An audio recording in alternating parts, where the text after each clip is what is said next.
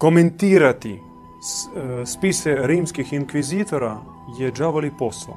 Bogumilstvo je staro milijuni godina. Zaratustra je bio e, vjesnik bogumilstva. Dobro večer svima. Naša e, tema bogumilstvo. Tema o kojoj i vredi govoriti, a i jako teško govoriti. S jedne strane jednostavno, s druge strane stoji e, velika zabrana na bogumilstvo. Kako kaže suvremeni prorok bogumilski, blažni otac Ivan, e, valjda ne postoji u povijesti e, duhovni pokret koji ne bi bio toliko zabranjen, proklet, iskrivljeno prikazan kao što su bogumili. I nadam se da na kraju predavanja ćemo shvatiti zbog čega. Mi smo najavili tri ključne tri ključnih bloka našeg predavanja, a to su porijeklo, učenje i praksa. Pa krenimo od porijekla. Službena Historiografija nas uči da su bogumili porijeklom iz srednjega vijeka od bugarskog popa Bogumila. Ta teza ne pije vode, pošto oslanja se isključivo na jedno od crkvenih vrela.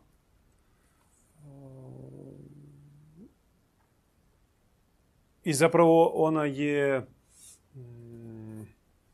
toliko neinformativna što čak o njoj ne bi vrijedilo govoriti. Inače, komentirati e, spise rimskih inkvizitora je džavoli posao. Pošto e, tražiti u njima neku istinu, to je iskušenje i sablazan. To je svjesna konstrukcija, e, svjesno okrivljavanje jedinstvenog bogumilskog pokreta. Dakle, otkud onda su porijeklom bogumili? I koliko je star pokret bogumila? Nije on star ni tisuću godina, niti dvije tisuće godina. Bogumilstvo je staro milijuni godina. Koliko je staro čovječanstvo, toliko je staro bogumilstvo. Kad je na zemlji se pojavio prvi bogočovjek, sunčani Adam, tada je nastalo bogumilstvo. On je bio prvi vjesnik i prorok bogumilstva. Bogumilstvo je bila osnovna duhovnost ili svjetonazor drevnih civilizacija poput Hiperboreje vjera u dobroga Boga, u savršenog čovjeka i odnos između Boga i čovjeka kao bračne veze zaročnika i zaročnice. Hiperboreja je nestala, ona je ostavila svoj trak u mitologiji, među ostalom u slavenskoj mitologiji, prenosi se nama preko bajki, preko epa, preko folklora, odjeće, nekih e, tradicija za koje uopće nismo svjesni da su jako stari. E, naravno, o, nakon pokrštavanja Slavena, sve što je bilo prije toga marginaliziralo se i tabuiralo se. Pa zato sva predkršćanska povijest i Hrvata, i balkanskih naroda i širije gledano Slavena je pod velikom ljagom i pečatom rimske zabrane. Izvora nema, ne zna se šta je bilo, ko su bili, kako su živjeli i ostaje povjeriti se čitanju u nebeskoj knjižnici. proroci, odnosno pomazanici, posjeduju poseban dar. Dar čitanja u nebeskoj knjižnici.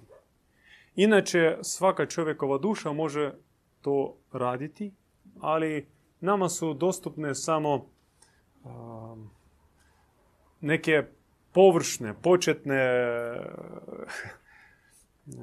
dvorane te knjižnice. Mi možemo, znate, ponekad e, dolazi nama inspiracija ili mi osjećamo u srcu da nešto znamo, da smo sigurni da, da to znamo, a da nas pitaju da im dokaži ili objasni ili odakle tebi to znanje, ne bi to znali uraditi.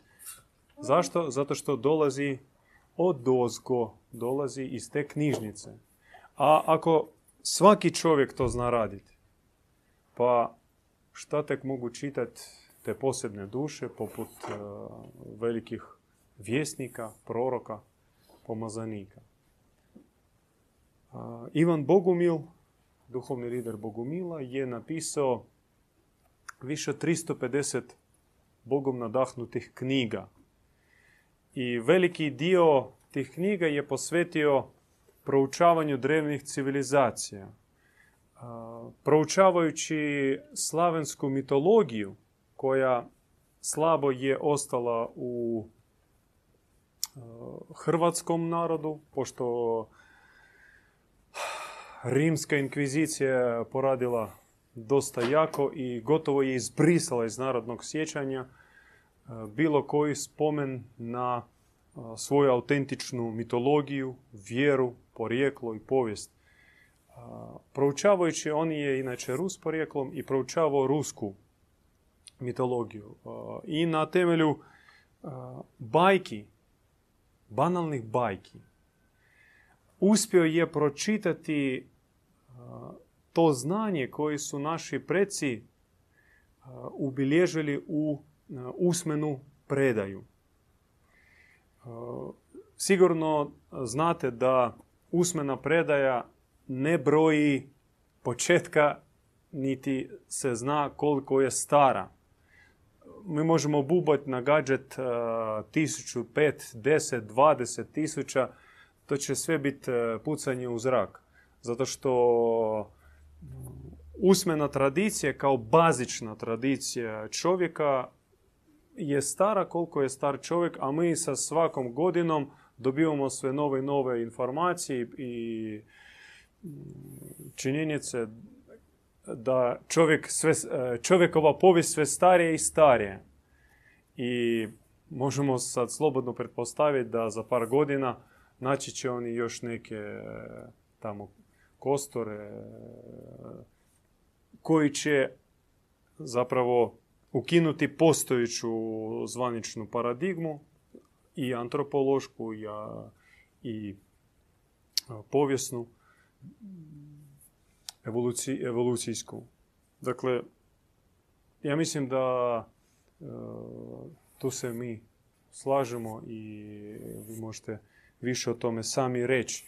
A i kako je rekao apostol Ivan, promatrajući Krista i slušajući njega i e, svjedočeći sve što je on doživio uz takvog velikog e, učitelja kao što je bio Krist, e, zaključio prvom prvi, prvi redak evanđelja u početku bijaše riječ. A riječ bijaše u Boga i riječ bijaše Bog. Znači, Bog božanstvo je nepres, riječ koja se neprestano izgovara. I iz riječi sve naste i sve je riječ u svojoj suštini. Pa zato ta usmena tradicija, ona je za nas jako važna kao područje proučavanja, samo što ona se dosta mm, marginalizira i omalovažava od strane pametnih akademskih krugova. Njima potrebno samo što je uklesano, samo što je zapisano, a jasno da nama su dostupni samo oni materijali koji su prošli i kakvu cenzuru od strane političkih i religioznih elita. Ali završavajući hiperborejsku priču, možemo tek reći da ona je u našoj slavenskoj krvi. Ona je u našim genama i ona odzvanja. Hiperboreja se budi, hiperboreja se vraća, hiperboreja se ponovno želi da se izgradi na zemlji i to preko svojih nasljednika. A ep hiperborejski predaje da hiperboreji su naseljavali 14 svetih naroda i praslaveni ili protoslaveni bio jedan od tih 14 svetih naroda. Kao jedna grana na hiperborejskom svetom stablu. I Slavenima u trećem tisućljeću je predana posebna misija i zato vrag želi podijeliti slavensko stablo, pocijepati ga, posvađati, posukobiti i okrenuti jedan prema drugog da ne omogući ispunjenje misije. A misija je grandiozna. Ali to o nekim našim daljnim predavanjima. Kratko, znate, kao kažu englezi, uh, uh, milestones, uh, neke točke bitne kroz povijest ili figure. Zaratustra. Zaratustra je bio vjesnik bogumilstva. On je mm, otkrio širom vrata dobroga Boga on je na zemlju ponovno vratio koncept dualističke percepcije svijeta. Prije njega zemlja, odnosno zemaljske religije, mazdaizam, kao jedan od najstarijih duhovnih učenja, već došlo u duhovnu krizu. A kriza je vrlo jednostavna. Kriza pomješanosti ili kriza miješanja. Ili mono percepcije svijeta. To jest da sve je jednota. Nema podjele na dobro i zlo, sve dolazi od jednoga izvora i sve je jednota bivajući unutar mazdeističke vjere i dostig, dostigavši visokih stupnjeva duhovnih, Zaratustra je doživio krizu. Ta kriza trajala više godina i on je tražio izlaz. Nije mogao naći odgovora i rješenja na ključno pitanje. Odakle je zlo i kako se riješiti zla? Sve odgovore koje je nudil mazdaizam Zaratustru jednostavno nisu zadovoljavali i on je se povukao u planine. I tamo slučajno ili uz Božu providnost e, najošao na svog učitelja e, koji njemu e, njega je potaknuo krenuti dalje. Dalje u traganju istinskoga Boga i misao koja je njega zapravo spasila, odnosno izvela iz unutarnje krize, bila da Bog ne može činiti zlo. I to je bila zraka sunca u mraku njegove unutarnje krize, uz pomoć koje dogodila se objava urmazda, dobroga Boga.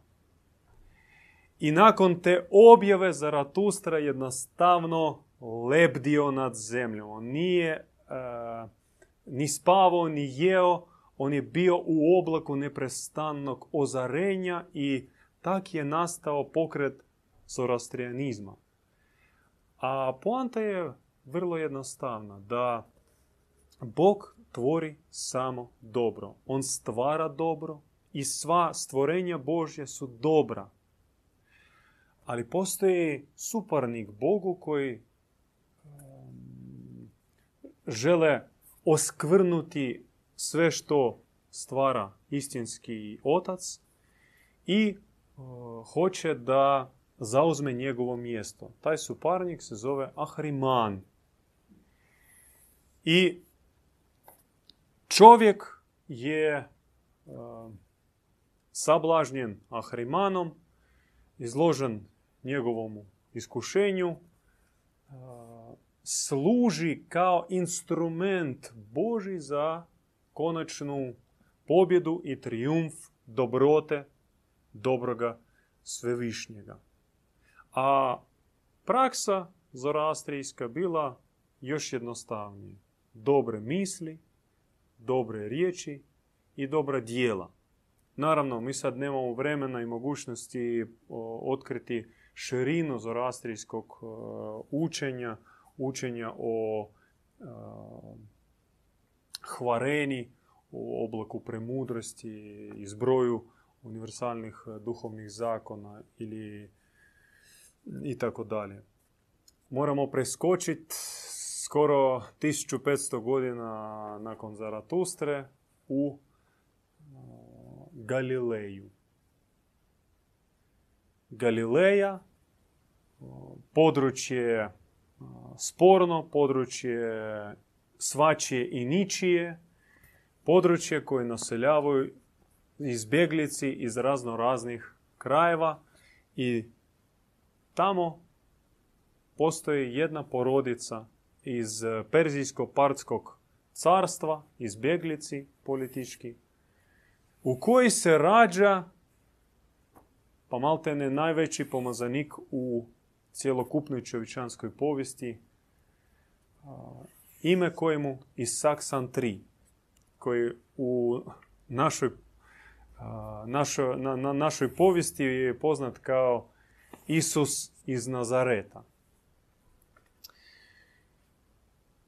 Neprihvaćen od židova kao bastard i neči, ne galahatski židov, uopće sumničevog porijekla i koji je došao u Izrael sa određenom misijom i koji dan danas nije shvaćen, a nije shvaćen zato što originalna njegova loza koja je nastala od njega u grčkom gradu Efesu i koja se proširila Bizanskim carstvom, odnosno istočno-rimskim carstvom, kasnije Bizantom, pa išla na sjever kod Slavena, pa preko Balkana preskočila u Langedok i procvala u obliku katarske civilizacije dobrih ljudi, ona je uništena.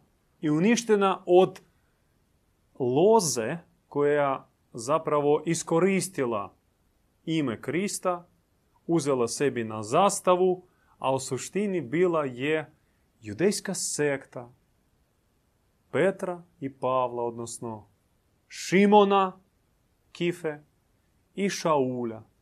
Dva su učenika židovskog uh, Hohamima Gamalijela, koji su bili poslani u kršćansku, ajmo reći, sektu, da bi um, kroz destrukciju i zavjeru uh, pretvorili originalnu vijest Krista u kripto-judaizam.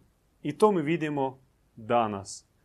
Da vas pitam, jeste držali ikad u rukama knjigu Bibliju? Jeste. Jeste primijetili možda koliko u njoj novoga zavjeta i koliko je staroga zavjeta? Koliko porukica Kristovih i koliko židovskoga zakona? Mi u postotcima ne možemo usporediti, to je možda 1% od cjelokupne cjelokupnog svetog pisma. I ne samo pismo, nego i praksa patrijarhalna sa temeljom na grijehu praroditelja Adamu i Evi, pogleda na čovjeka kao na palo biće, Augustinova teza o istočnom grijehu i tako dalje, to sve ide iz staroga zavjeta od Jahve Elohima. Ali Krist je bio Bogumil. Po čemu je bio Bogumil? Zato što on je navještavo dobroga Boga. I normalno, prirodno je da je ušao u sudar sa predstavnicima Jahvine sinagoge, koju je nazvao sinagogom Sotone. Sjećate se, on kaže da vi ne razumijete mene i ne razumijete mog oca zato što vaš Bog nije moj otac. Kad bi vaš Bog bio moj otac, vi bi shvatili sve što ja vama govorim, ali vi ne možete zato što vaš Bog je džavao. Vi ste Sotonina sinagoga. Strašne riječi. Zbog kojih je platio život, ali i njegova smrt u konačnici bila je triumf i pobjeda dobroga Boga i kasnije objasnimo, objasnit ćemo zašto. E, skratimo priču. Kristova poruka bila jednostavna. To možete pročitati čak u onim pomješanim evanđeljima. Da otac ne sudi. Otac nije sudac. To je totalno suprotno slici Boga koje je prikazano u Starom Zavjetu jer on tamo predstaje pod imenom sudac. I od njega nastaje, nastaje sud, od njega nastaju suci, suci i razdoblje sudaca židovi doživljavaju kao zlatno dobo Izraela, kad se vršio sud po Jahvinim zakonima i levit, svećenik, on pozvan da vrši sud. I tak je nastalih, e, nastali e, deset tih Božih zapovjedi, tri od kojih se vraćaju na Jahve, nemoj gledat ni lijevo ni desno, nemoj ni posumnjati, nemoj ni izgovoriti moje ime uzalo da. Jer kamenom u glavu kažnjava se e, smrtno. Plus 613 zakona u Micvi. Židovski zakon i sve sto prihvatili neožidovi, odnosno judeokršćani, petrijani sa glavnim gradom u Rimu i sa vikarom, namjesnikom Isusa Elohimovića, Isusa Jahvovića. Kristova vijest je bila drugačija. Dobri otac. Sebe kao bogočovjeka on nikad nije odvajao od ljudi. I na taj način on pokazivao pogled na bližnje kao na bogoljude. Ja sam sin čovječi, ali on je savršeni. Pa ako on savršeni i jest istovremeno sin čovječi, znači i čovjek je u potencijalu savršeni. I to je bio cilj dolaska Krista na zemlju. Da vrati svijest i pogled takav na čovjeka i na svevišnjega. I naravno navještavo ljubav, ljubav koje nema na zemlji. Ljubav ne zemaljsku, ne roditeljsku, ne bratsku, ne prijateljsku, nego ljubav nedostižnu. I kad su ga pitali, a kakva je to ljubav, on je dao etalon te ljubavi. Dati život za bližnje.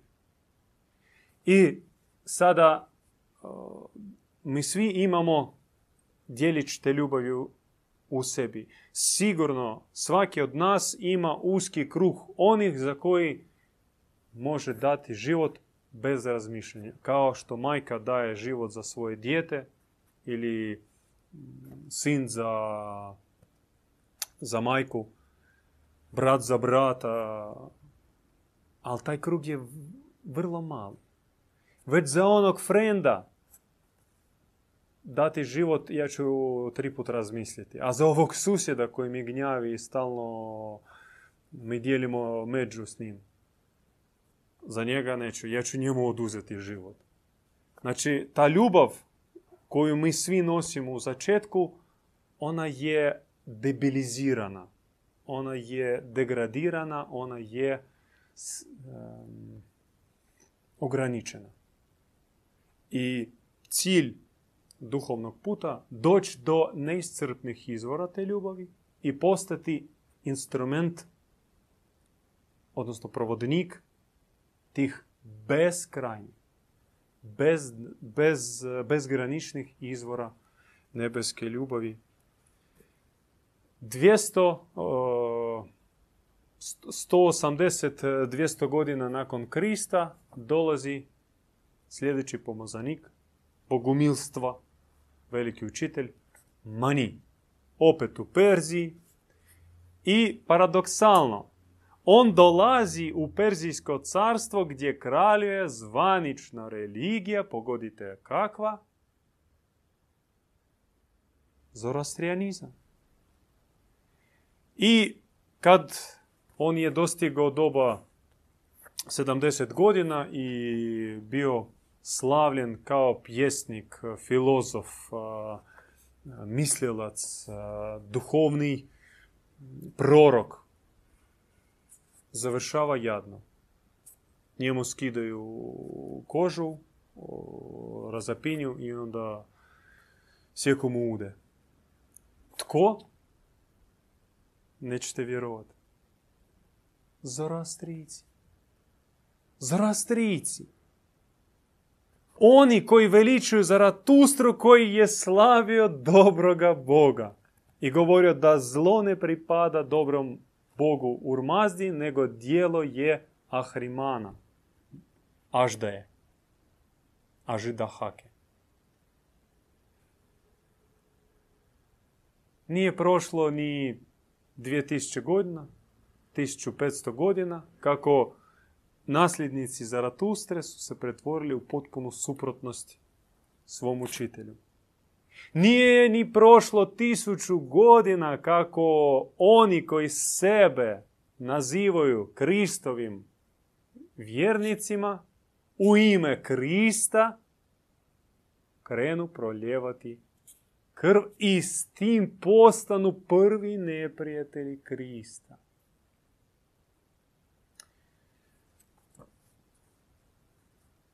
Mani i pokret manija zapravo već u to doba, 150-200 godina poslije Krista, osnovnom tezom svojom imao je kritiku kršćana. Kritiku one grane Petra i Pavla. Osnovni, osnovna poruka ma nije bila da vi ste iskrivili učenje Krista.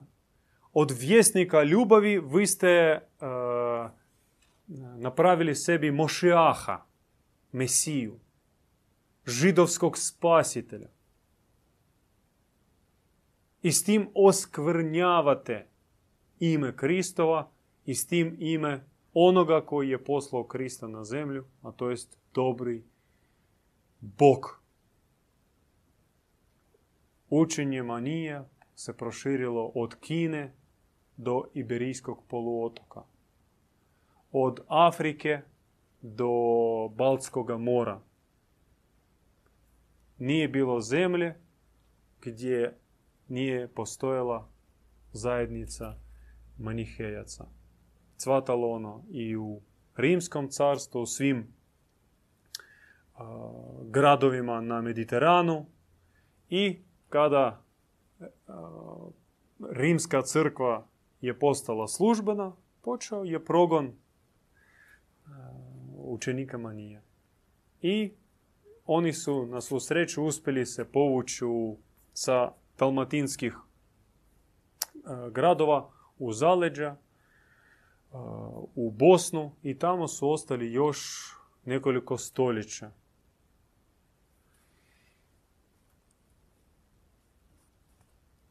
I tamo i tako je nastala srednjovjekovna Bosna i crkva bosanska. U Europi nastala katarska civilizacija kao plod zoroastrijskog, kristovo, manihejskog pokreta. To je bio jedan mm, bogati miks istinskih učitelja. Krist nije negirao Zaratustru. Da pače. On se oslanio na Zaratustru. On govorio o gnostičkim egipatskim školama. Govorio o religiji Babilona, o Ištar Mami i Tamuziju. Govorio o Urmazdi i protiv Ahrimana i Jahve nazivao je emanacijom Ahrimana na zemlji da Jahve je očiti Sotona koji se pretvara Bogom, zavladao je e, jednom semitskom e, skupinom i formira njih kao odabrani narod. I poslije e, je ušao u kršćansko učenje kao odabrana religija. Potrebno pokrstiti čitav svijet pod petu Krista, a zapravo pod petu Jahve. To je sve taj kriptojudaizam.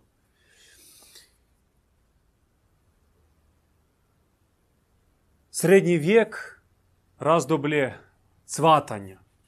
Na neki način vrhunac tih e, duhovnih pokreta, raznih zajednica, e, škole, bogumilstva. I naravno rimska institucija ne može se pomiriti s tim nikako.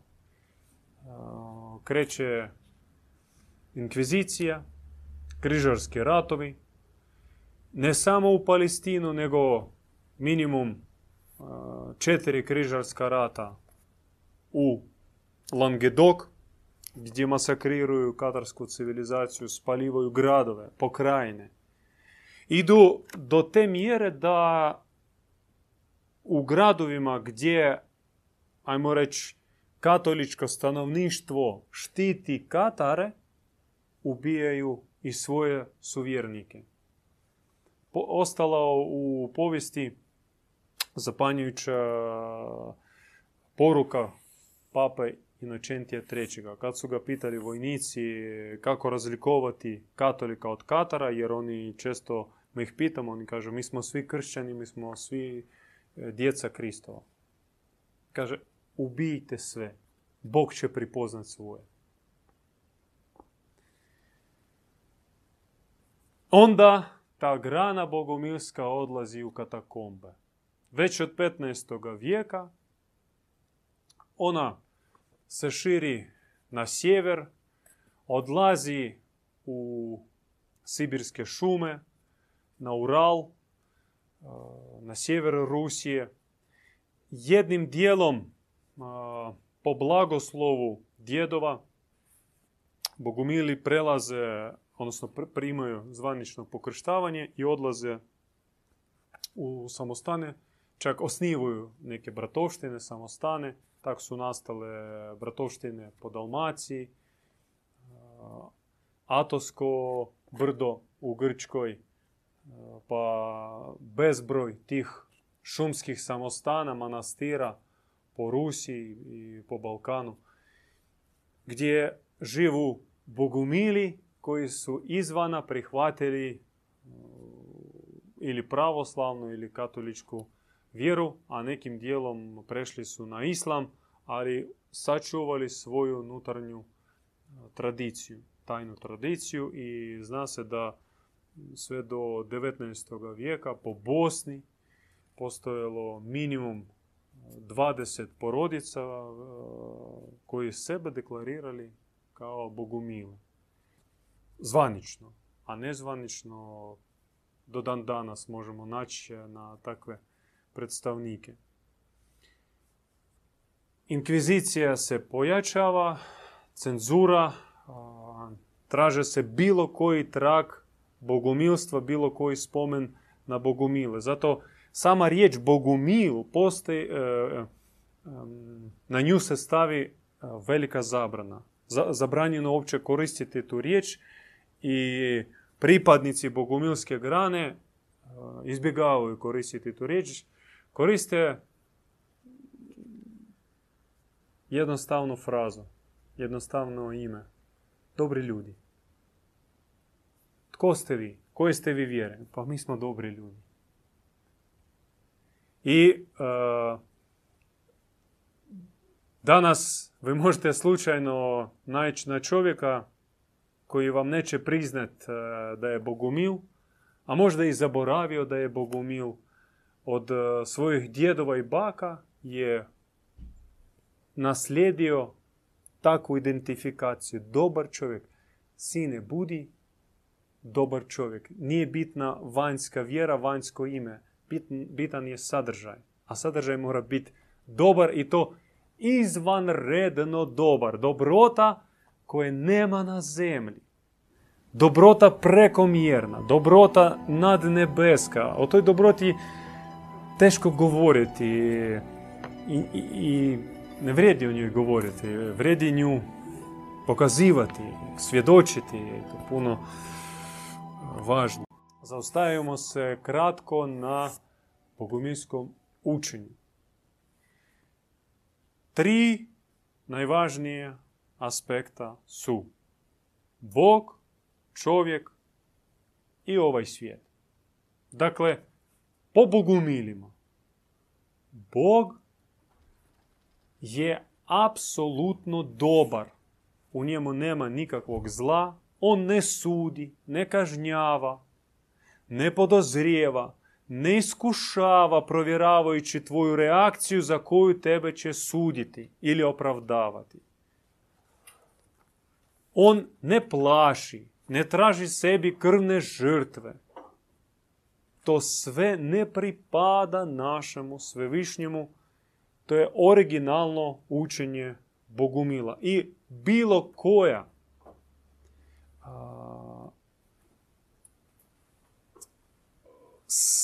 slika ili mm, maska suca, kažnjavatelja, mesara dolazi od džavola.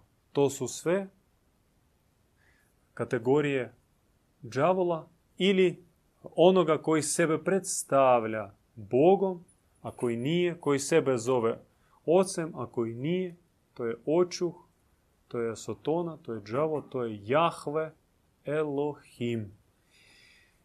Bog ima dva lica. Lice oca, ali i lice majke. Da, dva ravnopravna načela, ponekad božanstvo djeluje kao otac u obliku svoje volje, stvaračkog impulsa, ponekad kao majka, kao nevjerojatna milina, milosrđe, nježnost, briga. Je li ima razlike između oca i majke? Nema. Oni su jedno. Ima nijance. Kao što u dobroj obitelji, kad pitaju dijete, Znate, od, e, često ružno pitanje koje postavljaju djetetu, koga više volite, nemojte nikad to raditi i bo, molim vas zaustavite vaše prijatelje koji to rade. To, ni pošto raditi, ni pošto. To je trauma za dijete. Dijete ne, ne razlikuje između oca i majke, ono jednako voli i oca i majku.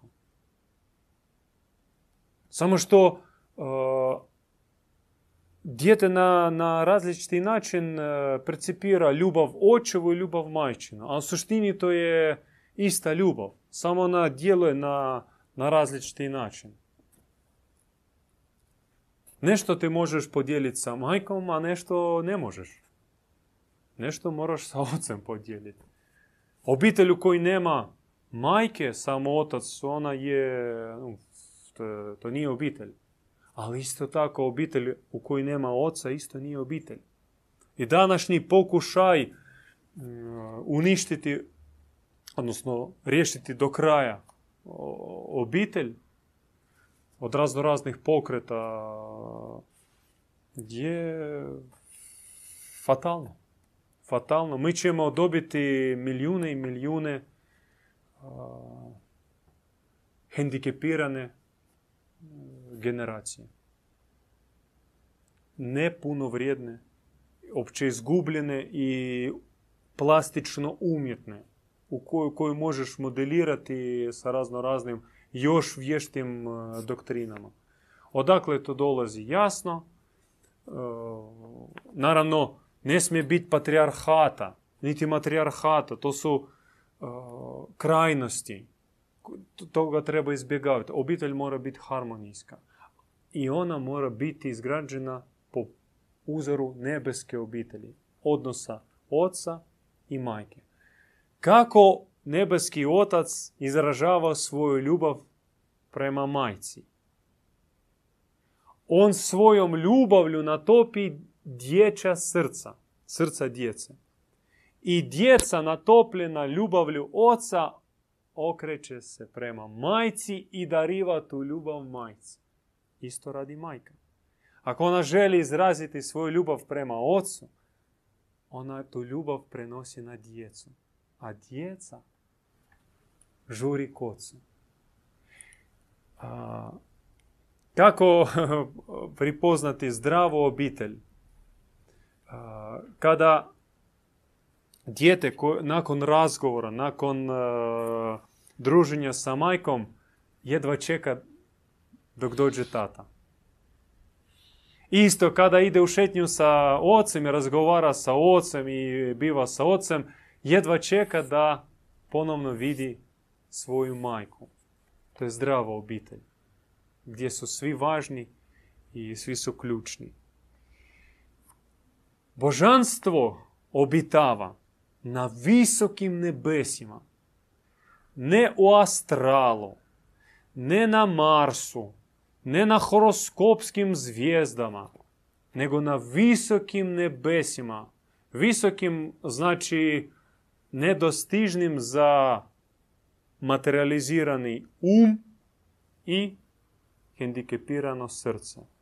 Potrebno je nad ushićenje, potreban je nadvisoki polet duha da bi mogao ući u spokoje našega svevišnjega. Potreban je ushit. Ali božanstvo ne obitava samo na visokim nebesima. Ono obitava i u srcima. Znate, ta banalna fraza kraljevstvo Božje u vama je koji kao mantru ponavljaju milijarde kršćana. Ali ni jedan, odnosno većina njih se ne ponaša kao da oni nose u svom srcu kraljevstvo Božje. Možda ono jest u nama, ali ono je razgrabljeno. Ono je začepljeno, zatvoreno i pretvoreno u odlaganja, odlaganje smeća. Koliko smo zasmetili to kraljevstvo, koliko smo pustili u njega zmija, štakora, šišmiša, pauka i ostale e, gamadi. U što smo pretvorili to kraljevstvo? Da, tamo obitava Bog. Ali jesmo se pitali u kakvom stanju božanstvo koje živi u našem srcu. Jel ono je nahranjeno? Jel ono je utješeno? Jel ono je natopljeno našom brigom ili ono je razapeto ili uopće ugušeno i začepljeno. To je pitanje za individualni odgovor, retorično pitanje. I ne samo u nama, nego i u našim bližnjima obitava božanstvo. A to uopće ta misao gotovo nedostižna. Za današnjeg čovjeka koji je totalni narcis, egoista,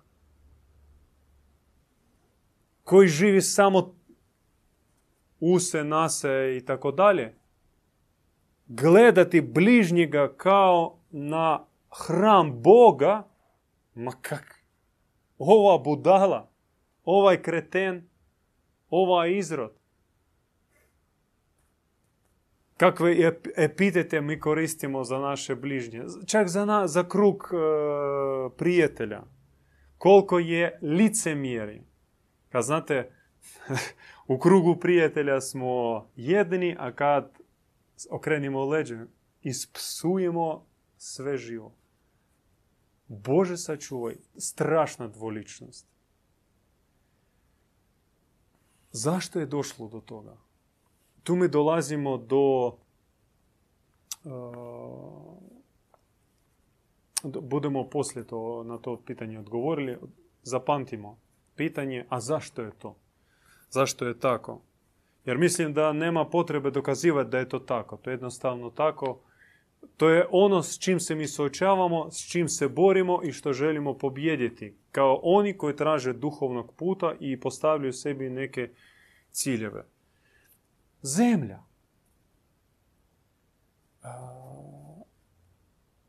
Ili svijet koji nas okruže. Kakav je on? S točke gledišta Bogumila.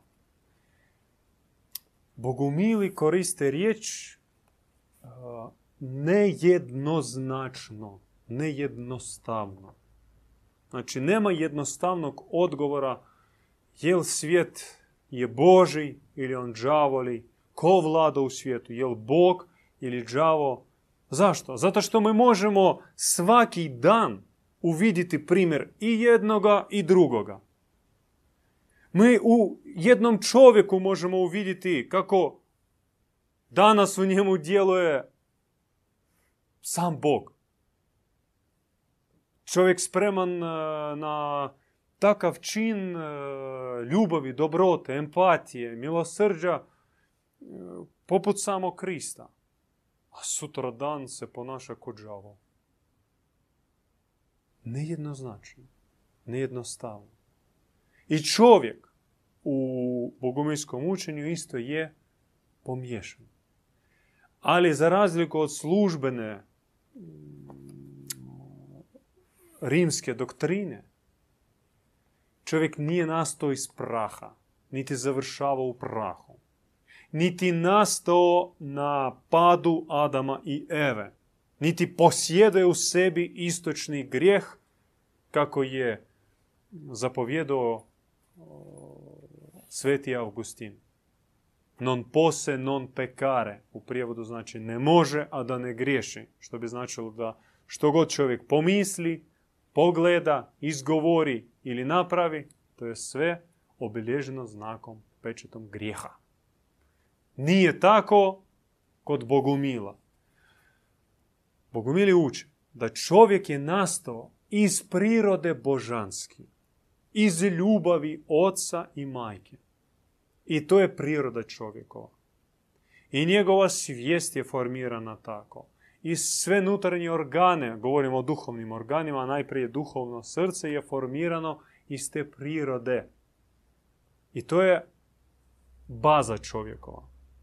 Ali, kako smo rekli, čovjek je pomiješan na tu prirodu božansku, sjelo je dosta prašine čovjek se uprljao, zamotao se u slojeve takozvanog adaptacijskog preoblikovanja. To je važna točka u bogumilskom učenju. Adaptacijsko preoblikovanje. Adaptacija je, mislim, razumijete što znači, prilagoditi. A preoblikovanje, znači, e, promjena. Znači, e, ne, ne, nešto se dogodilo čovjeku da bi ga prilagodili za nešto. I sad mi moramo odgovoriti na dva pitanja što i zašto.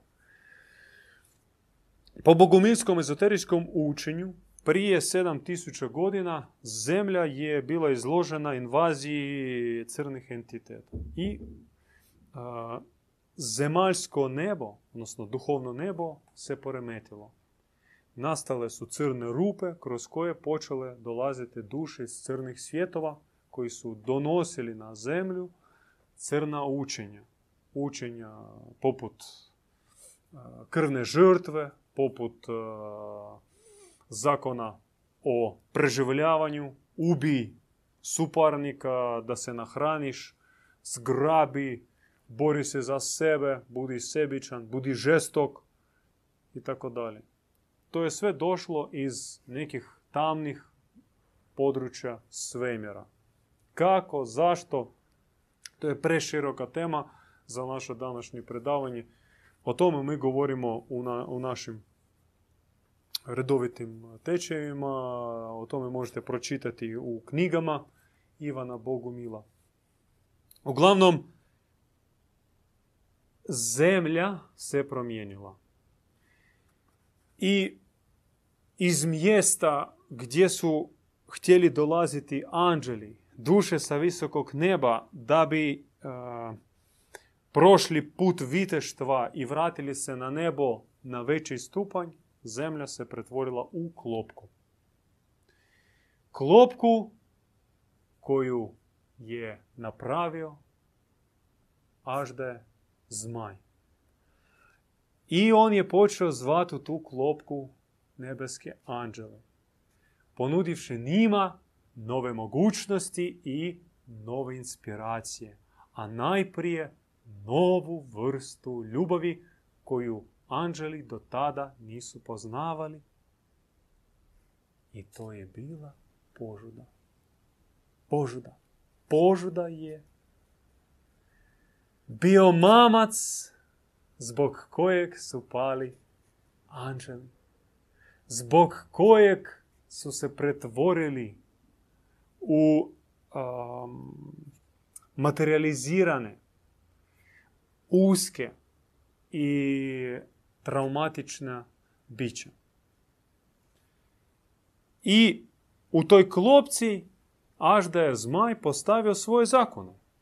Mi smo rekli, zakon preživljavanja, zakon sile, snage, koji jači taj vlada, ubi prije nego što tebe ubiju, za svoje i tako dalje.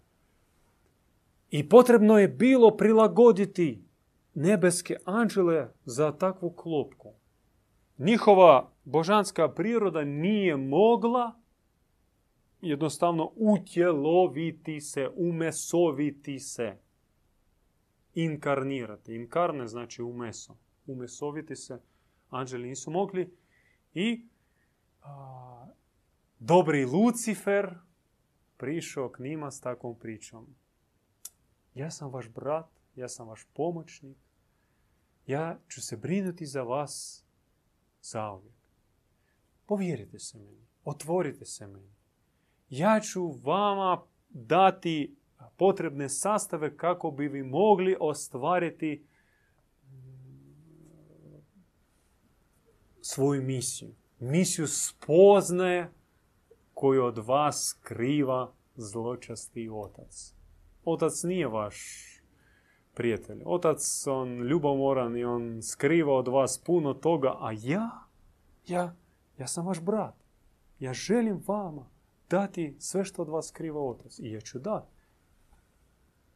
I uvjetom je bilo proći operacije po preinačenju, preoblikovanju, adaptaciji ka materijalnoj klopci Lucifera.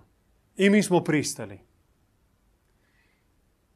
Što se izdogađalo, o tome možemo puno pričati. Ja bih vam preporučio pročitati malenu brošuricu koja se zove Adaptacijsko preoblikovanje. Tamo ukratko jednostavnim jezikom prenosi se ta ezoterijska, bogumilska priča o padu duša, o degradaciji duša i završetku u materijalnoj klopci Lucifera.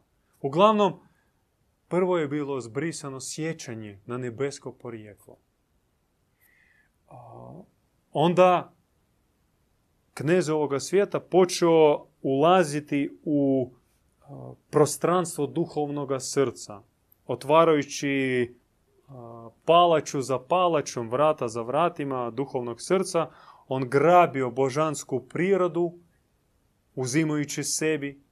A zašto sebi? Da bi mogao dalje mimikrirati i zavoditi nevine dobre duše. I kad je došao do određene dubine, koncentracija božanske svjetlosti je postala toliko jaka da Lucifer jednostavno nije mogao više izdržati i morao je zatvoriti i zapečatiti. Dakle, bogumilsko učenje govori da preoblikovanju se podvrgnulo samo mani dio čovjekove prirode.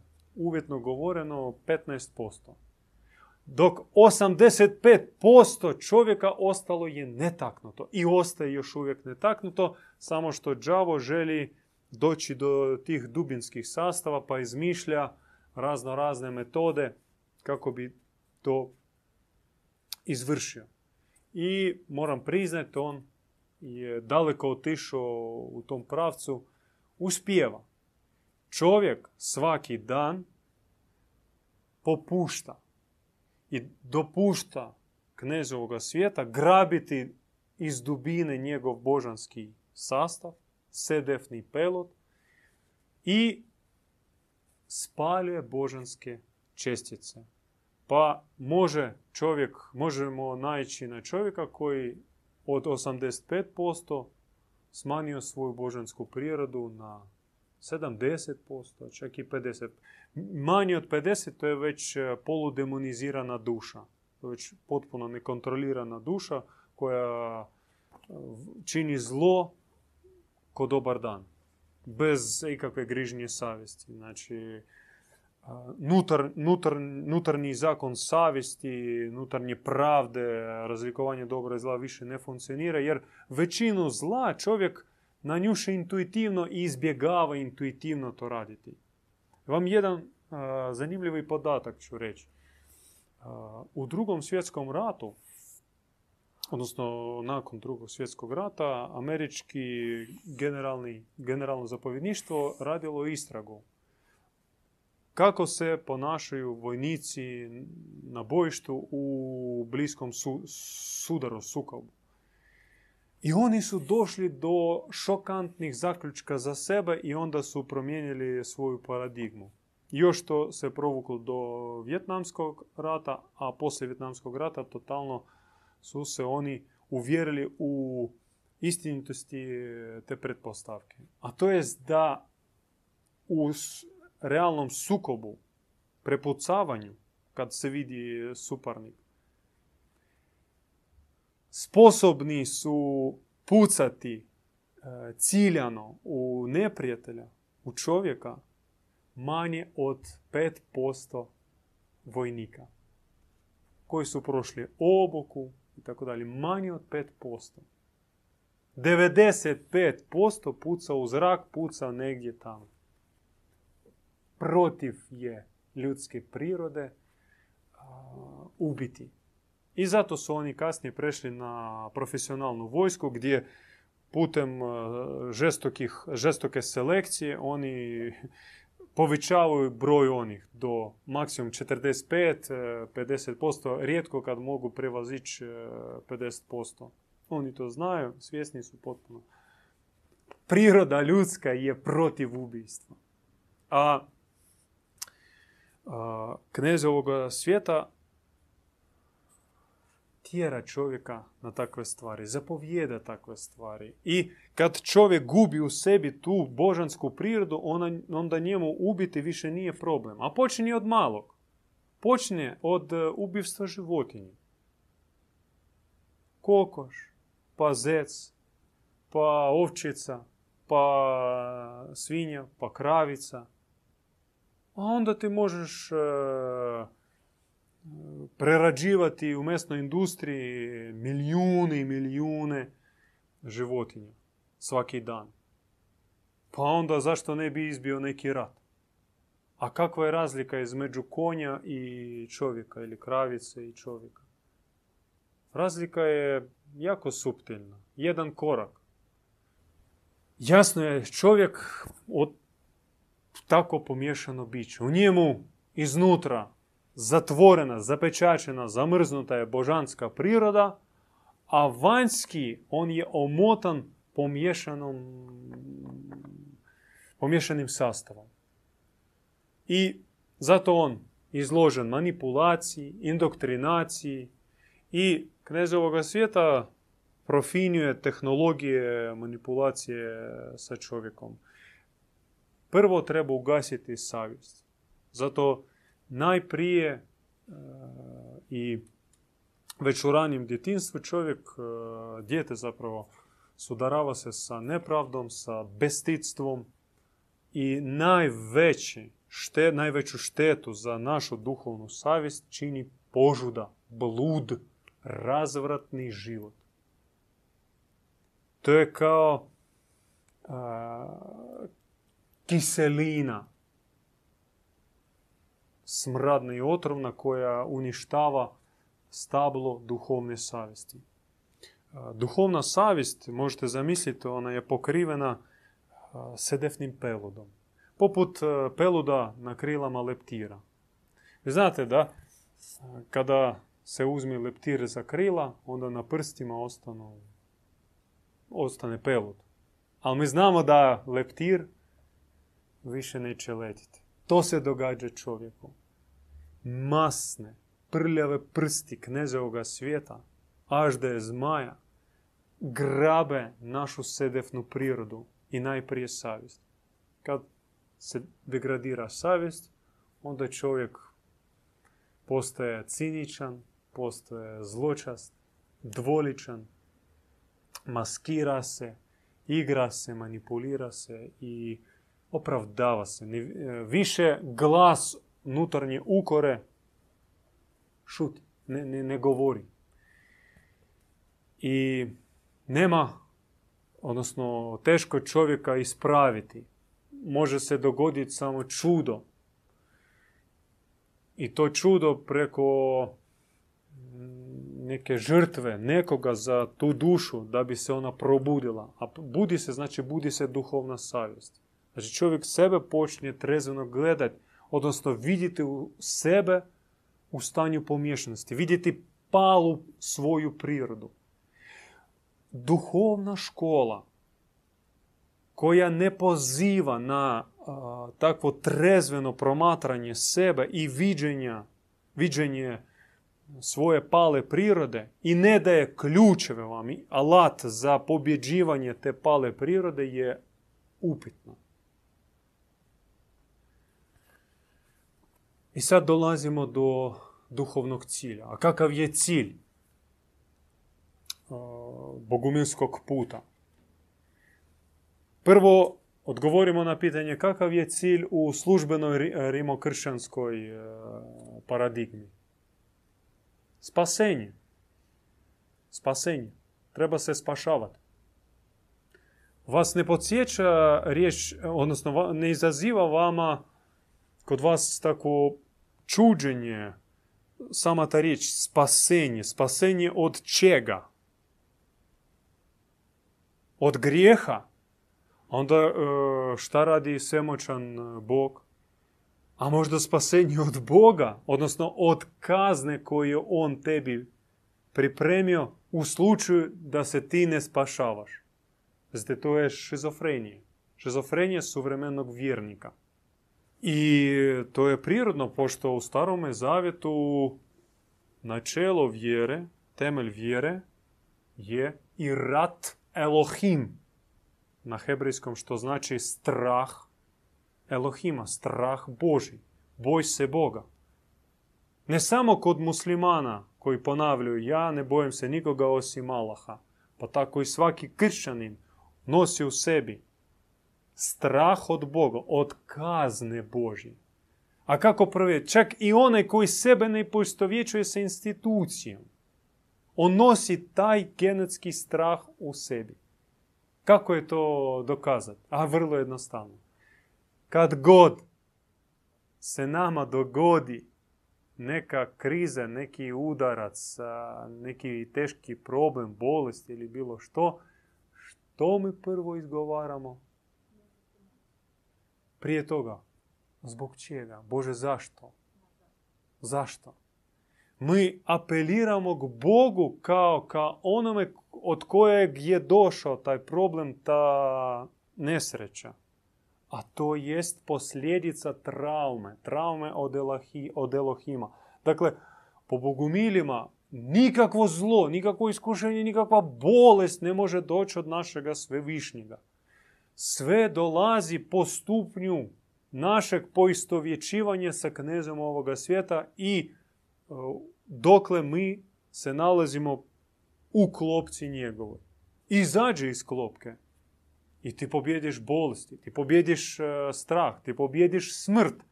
I to je cilj jednog bogumila. U konačnosti, cilj bogumilskog puta izražava se sa jednom riječju koja je slabo prisutna u našem riječniku i, i mislima. Poboženje ili divinizacija. Na grčkom teosis. Znači, vraćanje u svoje izvorno, izvorno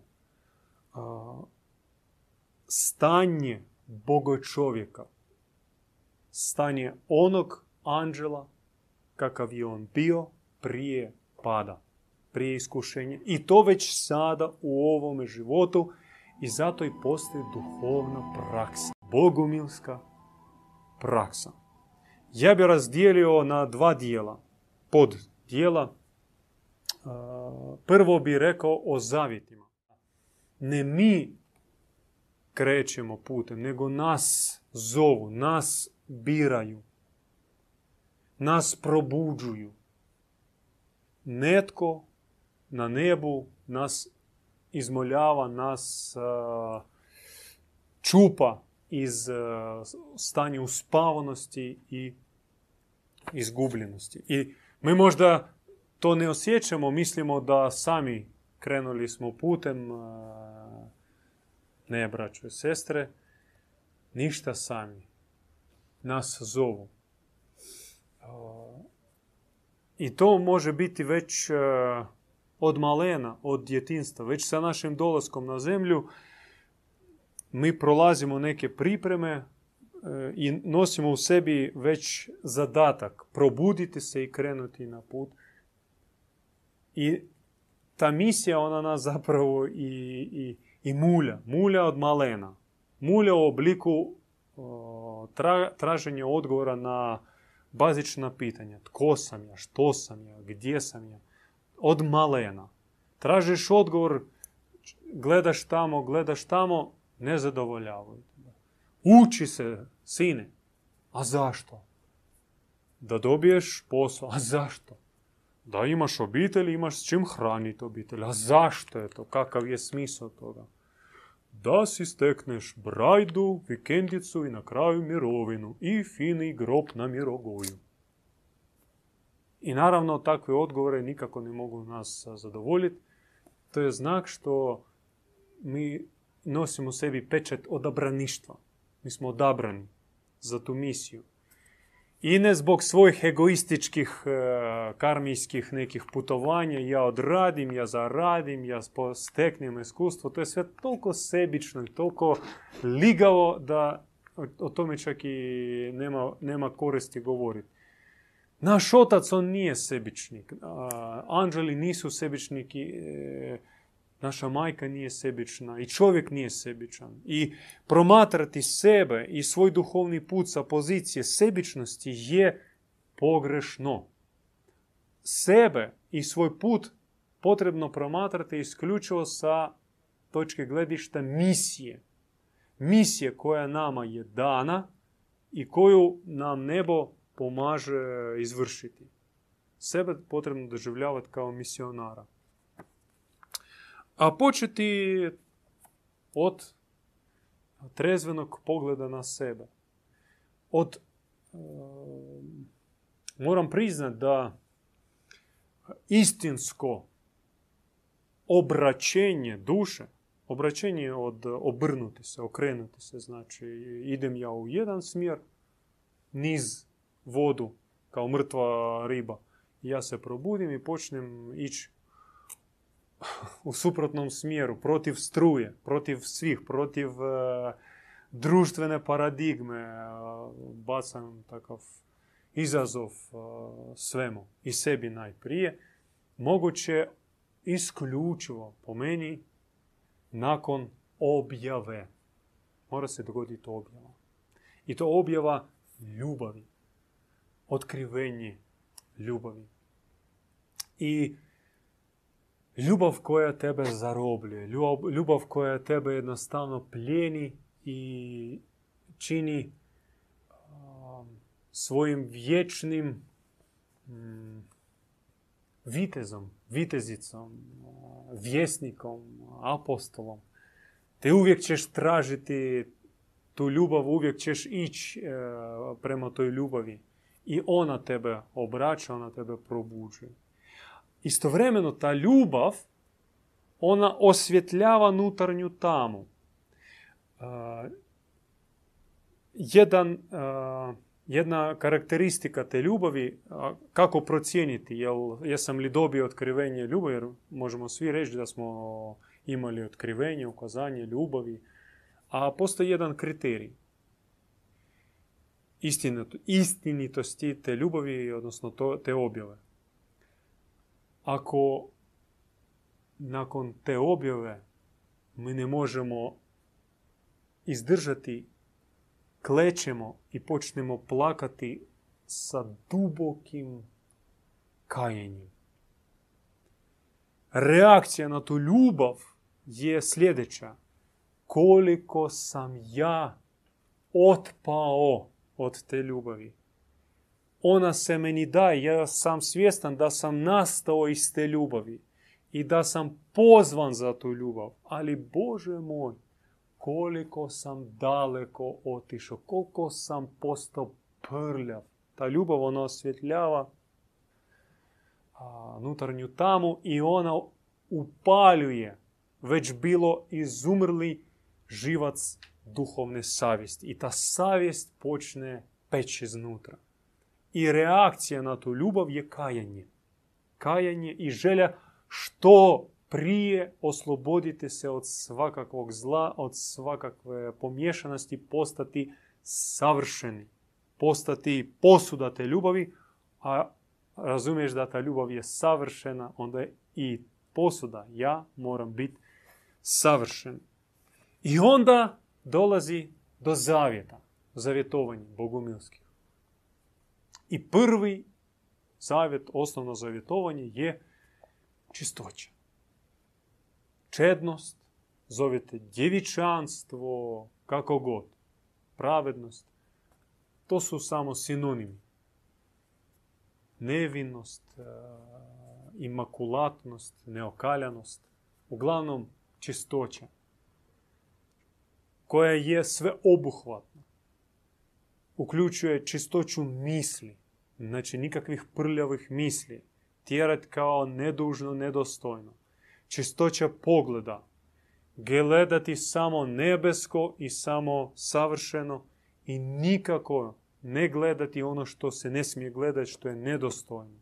Ne oskvrnjavati ni sebe, ni bližnjega nedostojnim pogledom.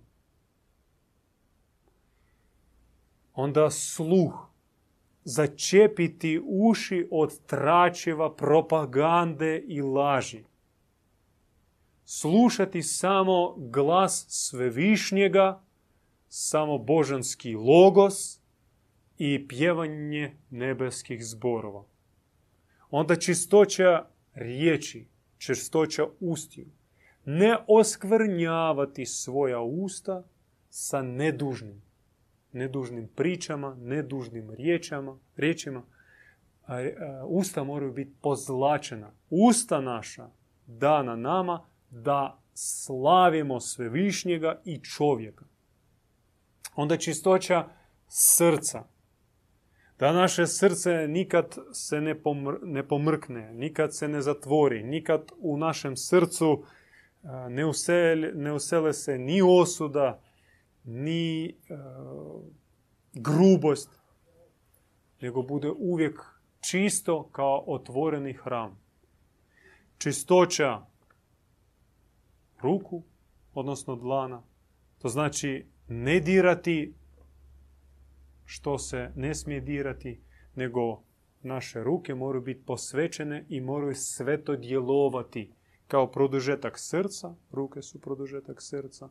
Oni rastu iz duhovnog srca i naše ruke moraju biti posvećeni, odnosno posvećivati. Dodir bogumilske dlani mora prenositi nebeski blagoslov.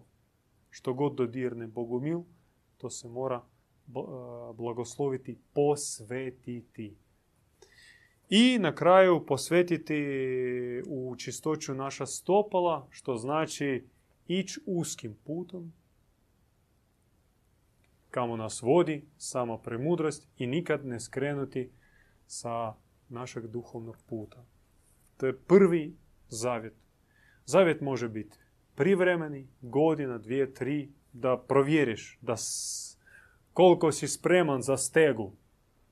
Ako shvaćaš da tvoj život ne valja, da koliko god misliš sebe duhovnim, a padaš na elementarnom iskušenju, ne možeš pobjediti cigarete, onda zavjetuj se privremeno, godinu dana, probaj živiti po savršenim bogumilskim zapovjedima. Živiti kao anđel. Jednu godinu, izdrži. Bog će tebe ojačiti. Ako probaš i tebi se to sviđa, tebi prije da takav život, onda zavjetuj se doživotno. Doživotno živi u čistoći, u čednosti. A možda i vječiti zavjet, e, to znači da ja već predviđam svoja buduća utjelovljenja i ja želim živjeti isključivo na ovakav način. I još dva bitna zavjeta kod Bogumila. Zavjet neposjedovanja materijalnog, znači nenavezanosti na materijalno, što je izazov ovome svijetu, poredku ovoga svijeta. Jer kod nas kraljica, kralj, kralj ovoga svijeta je mamon. A elita ovoga svijeta su financijski teroristi, raznorazni kamatari, bankari i ostali lešinari. I oni upravljaju svijetom i oni kreiraju nama stvarnost, a mi smo karika u tom lancu. materijalno, novčano i ostalih odnosa.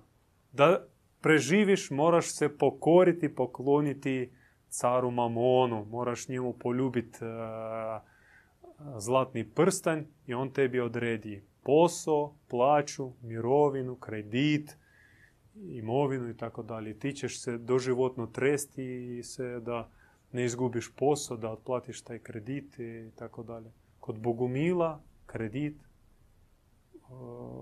neprihvatljiv. Nikakvih kredita, nikakvih e, kamatarenja, e, Bože sačuvaj. Zato Bogumil, on smatra ovako, u čemu sam došao na zemlju? Gol sam došao i gol ću otići. I sve vrijednosti koje mogu postići, one, one su unutar. I tak je rekao Krist, e, glupo vama trošiti vrijeme i napore da stečite zemaljsko bogatstvo. Potrebno steći nebesko bogatstvo i tim se bavi jedan bogumil. A onda tek on postaje slobodan. Pošto sutra dan ga premudrost pošalje u Afriku, on spreman. Nema on nikakvih obaveza. Mogu. Amerika, Antarktida, Sjeverna pola, nije bitno spreman. I treće zavjetovanje je služenje. Dakle, bogumil najvećim zlom smatra parazitizam, život parazita, život vampira. Potrebno služiti. I služenje zapravo, paradoksalno, nesebično služenje, neprofitabilno služenje, ima po, povratkom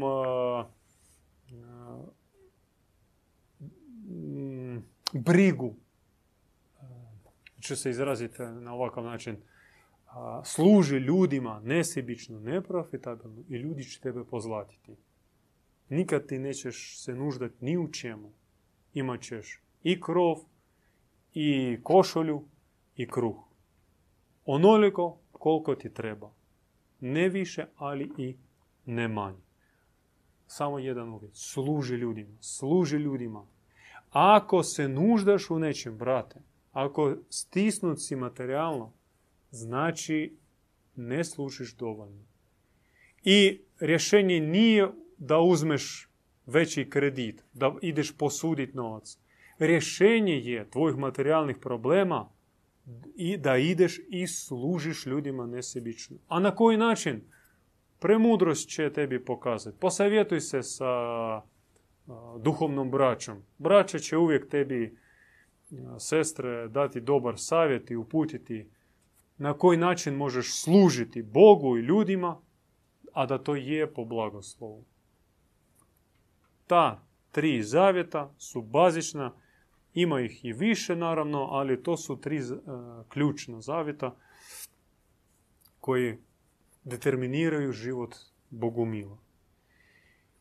I sada konkretno praksa. Vrlo jednostavno zapamtiti. Od sve bogate prakse, koju naravno ovdje nema šanse svu ispričati i pokazati, zapamtimo četiri K. Katarza, što znači očišćenje progledavanje na unutarnje zlo, na zavjete sa sotonom, kidanje tih zavjeta, oslobađanje od hipnoze, od ovisnosti i tako dalje. Sve to je jedna riječ katarza.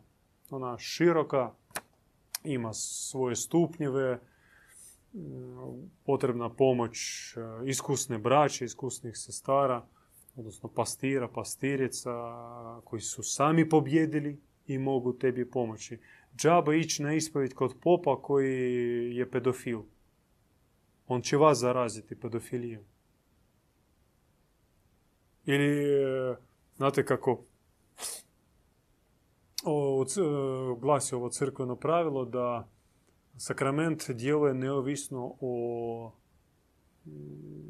svećeniku. Znači, kako god on živio, bio je sodomit, razvratnik ili pljačkač djeluje duh sveti. Kako je to moguće? Pa da vi dođete na izvor, a vam se ponudi prljava čaša, sva u blatu, sva u, u, u mušjem izmetu, hoćete vi iz te čaše piti izvorsku vodu? Makar je ona izvorska. Ma nema šanse. Zato pomoći može samo onaj koji sam pobjedio. I po tome se razlikuju bogumilski pasteri i pasterice, duhovni oci i duhovne majke. Oni sami na putu, sami pobjeđuju i ono što u čemu su pobjedili, u tome mogu pomoći ostalima. Tako to funkcionira, ja mislim to ima smisla u svakom području, kao što džak može naučiti samo od meštora a ne od učitelja koji došao i tebi čita lekciju po udžbeniku, a koji pojma nema o području o kojem priča. Znate kako na ekonomskom fakultetu e, profesori predaju koji kune nisu zaradili u, u, u biznesu, a svake godine daju po 50-100 diploma. To je smiješno. To je smiješno. Bilo bi smiješno da nije toliko tužno, znate. Drugo ka, kupanje. Kupanje to je jedna od najdrevnijih duhovnih praksa inače i koja je jedna od bazičnih kod Bogumila. Kupanje u posvećenoj vodi i hladnoj vodi. Znači, voda mora biti hladna, poželjno izvorska i obavezno posvećena.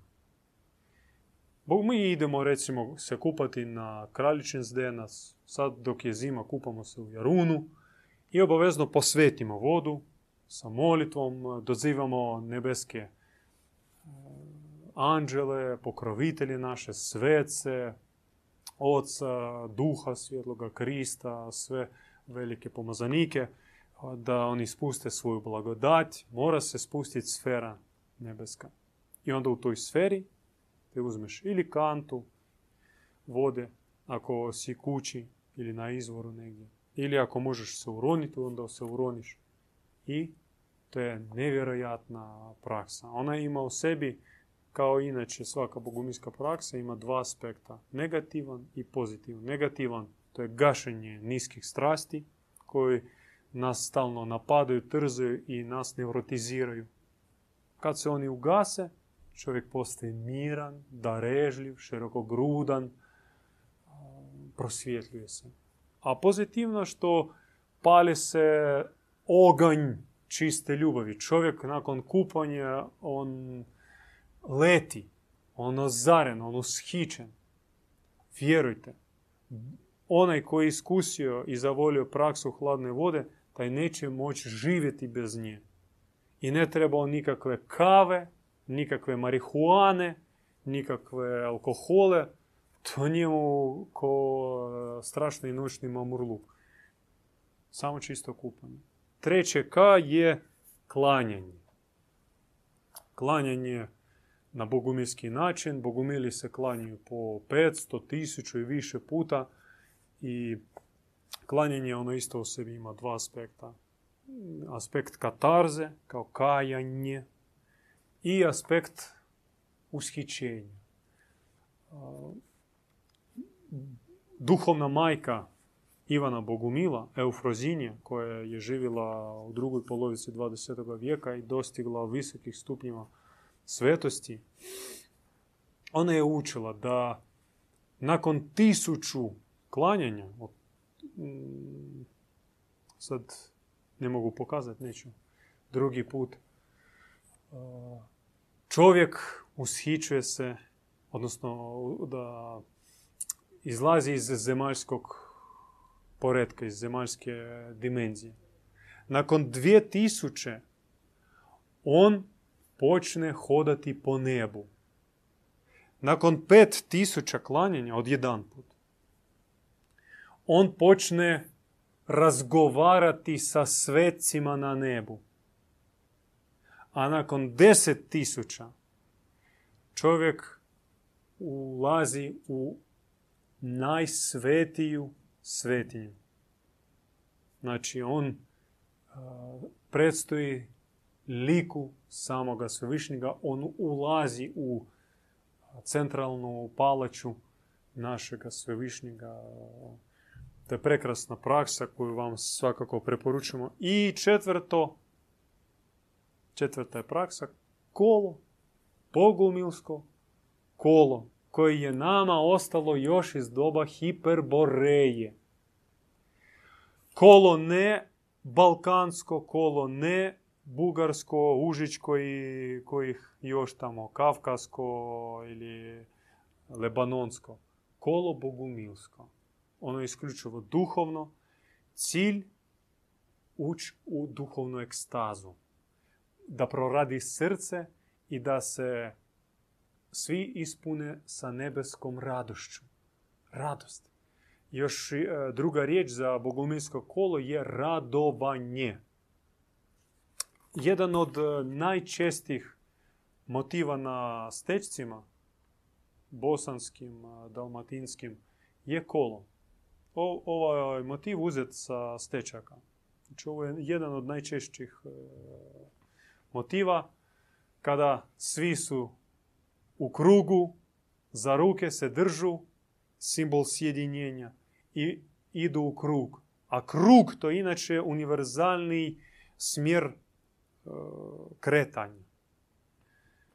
Nebe, nebo se vrti u krug, zvijezde idu u krug, e, svemir on ide, u, on se kruži. On nije uh, pravocrtan, da, on i nije pravokutan, znači kako poredan, znači moramo stati svi kleknuti po redu i nemoj ni gledat ni, ni lijevo ni desno, šuti i samo moli se, brbljaj tamo sebi nešto pod nos.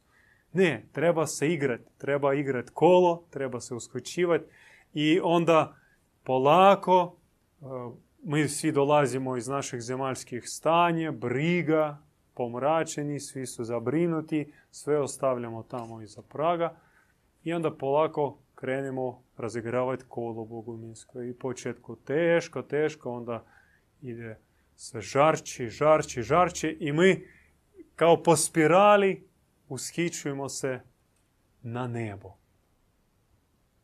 I svaku subotu mi ovdje u 5 sati se okupljamo, igramo kolo bogumilsko, ako vas to zanima, dobrodošli. Možete se pridružiti našim duhovnim radionicama, sad je nedavno prošla, prošli vikend. Iduća će biti e, u četvrtom mjesecu, e, da iskusite malo bogumilske prakse, da doživite sferu bogumilsku. Mi smo ljudi tajanstveni, nas nije lako naći. Mi ne idemo u javnost, e, ne stavimo sebi cilj biti zastupljenim u medijama. Mi smo povlačeni. Mi čuvamo i, i mi vrijednujemo iako cijenimo svoju sferu. Ona je nam dana od naših djedova i pradjedova. Mi smo njihovi nasljednici. Ona je nam data radi uh, toga da bi mi je prenijeli dalje. Ali moramo je obogatiti. Zato mi jako cijenimo tu sferu i pazimo da je ne izgubimo i naravno svako javno predavanje, svako javno okupljanje je rizik, rizik e, što i naša vijest, ona se ponižava, mi moramo prilagođavati našu vijest. Već izgovorena riječ, ona je e, kao neka regresija, redukcija sfere, redukcija duha. Zato mi vas, e, to znate, mi bi rekli riječima srednjovjekovnih bogumila, kad su ih pitali, čujte, vi ste toliko dobri, e, ozareni, a ja bih htio biti kao vi, kako, dajte me na, naučite. Šta vi radite, kakva je vaša praksa, kako je vaše učenje. Bogumili bi rekli, brat, sestra, dođi i budi s nama. I to je najbolji ključ za spoznaju bogumilstva.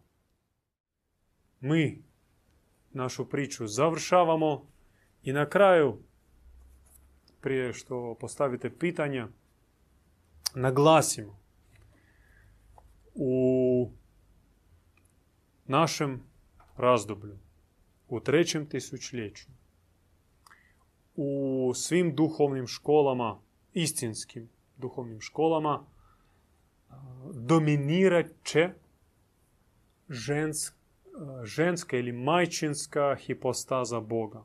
Majka, Bog majka, boginja majka, Božica majka, velika majka, djevica majka. Će biti ključna slika Boga i preko nje mi ćemo doći do prosvjetljenja, promjene i preobraženja. Ona se mora slaviti, tako želi nebo, tako želi sam otac, ona ima bezbroj svojih imena, pronađite sebi neko drago ime, možda vam draga mm, japanska Sinto, možda vam egipatska Izida bliska, možda vam slavenska Lada ili Mokoš je bliska, možda vam Marija je bliska, ili Tonancin američka, ili Ašera Izraelovska. Ona ima tisuće imena. Tisuće. Jedno prekrasnije od drugog. Vredi znati ih sve. Ali to je nemoguće. Pošto svako ime to je cijeli svemir. To je beskonačno more blagodati i ozarenja, mudrosti i ljubavi. Ali mi smo pozvani da sve ih spoznamo jedno po jednom. I zapravo veličanje majke, štovanje majke, upućivanje svojih molitva majci, dijalog sa majkom, posvećenje majci, povjeravanje svojih problema, svojih pitanja i svojih planova njoj. To je vama najbolje sredstvo na duhovnom putu. Često, znate, nama zamjeravaju da mi previše štujemo majku. Nama majka malte ne na svakoj korici, ne u svakoj e, molitvi. Često mi spominjemo ime majke. Ona ne silazi sa naših ustiju. Ali znate što? Anđeli nama, kao naša braća anđeloska, kažu premalo. Premalo. Mi, bogumili, koji po dobrome opsjednuti majkom, premalo je slavimo i veličamo. I mi želimo pokloniti taj ushit i zaljubljenost u majku vama. Tko od vas zaista je pozvan na uski put bogumilski, taj će osjetiti važnost majke i uvidjeti u njoj neki most, zlatni most ka nebeskom svojem izvoru.